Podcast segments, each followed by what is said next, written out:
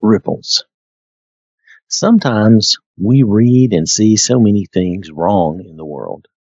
So many things we cannot change or affect in a big way.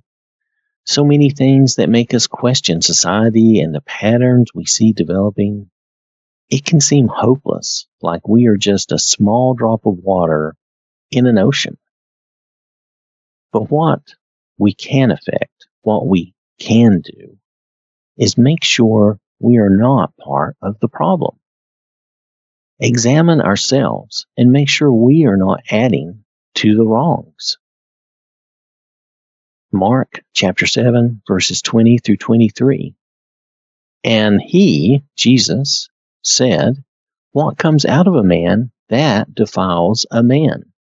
For from within, out of the heart of men, proceed evil thoughts, adulteries, fornications, and murders, thefts, covetousness, wickedness, deceit, lewdness, an evil eye, blasphemy, pride, foolishness.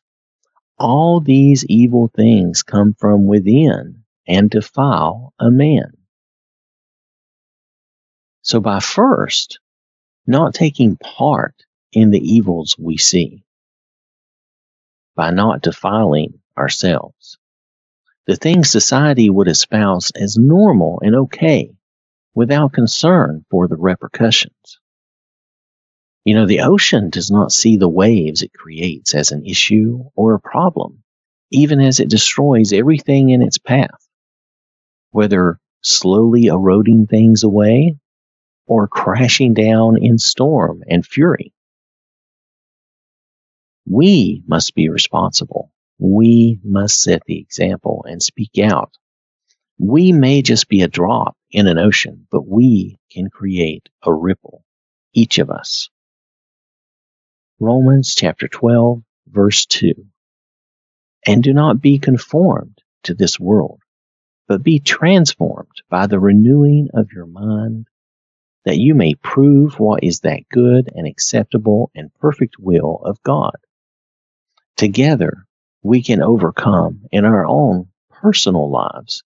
We can create ripples that will spread out and reach others in the ocean of life.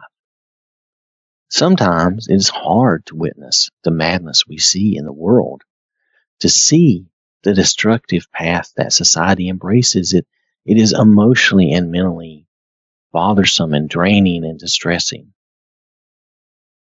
But remember what our Lord has told us. John chapter 16 verse 33. These things I have spoken to you, that in me you may have peace. In the world you will have tribulation, but be of good cheer. I have overcome the world.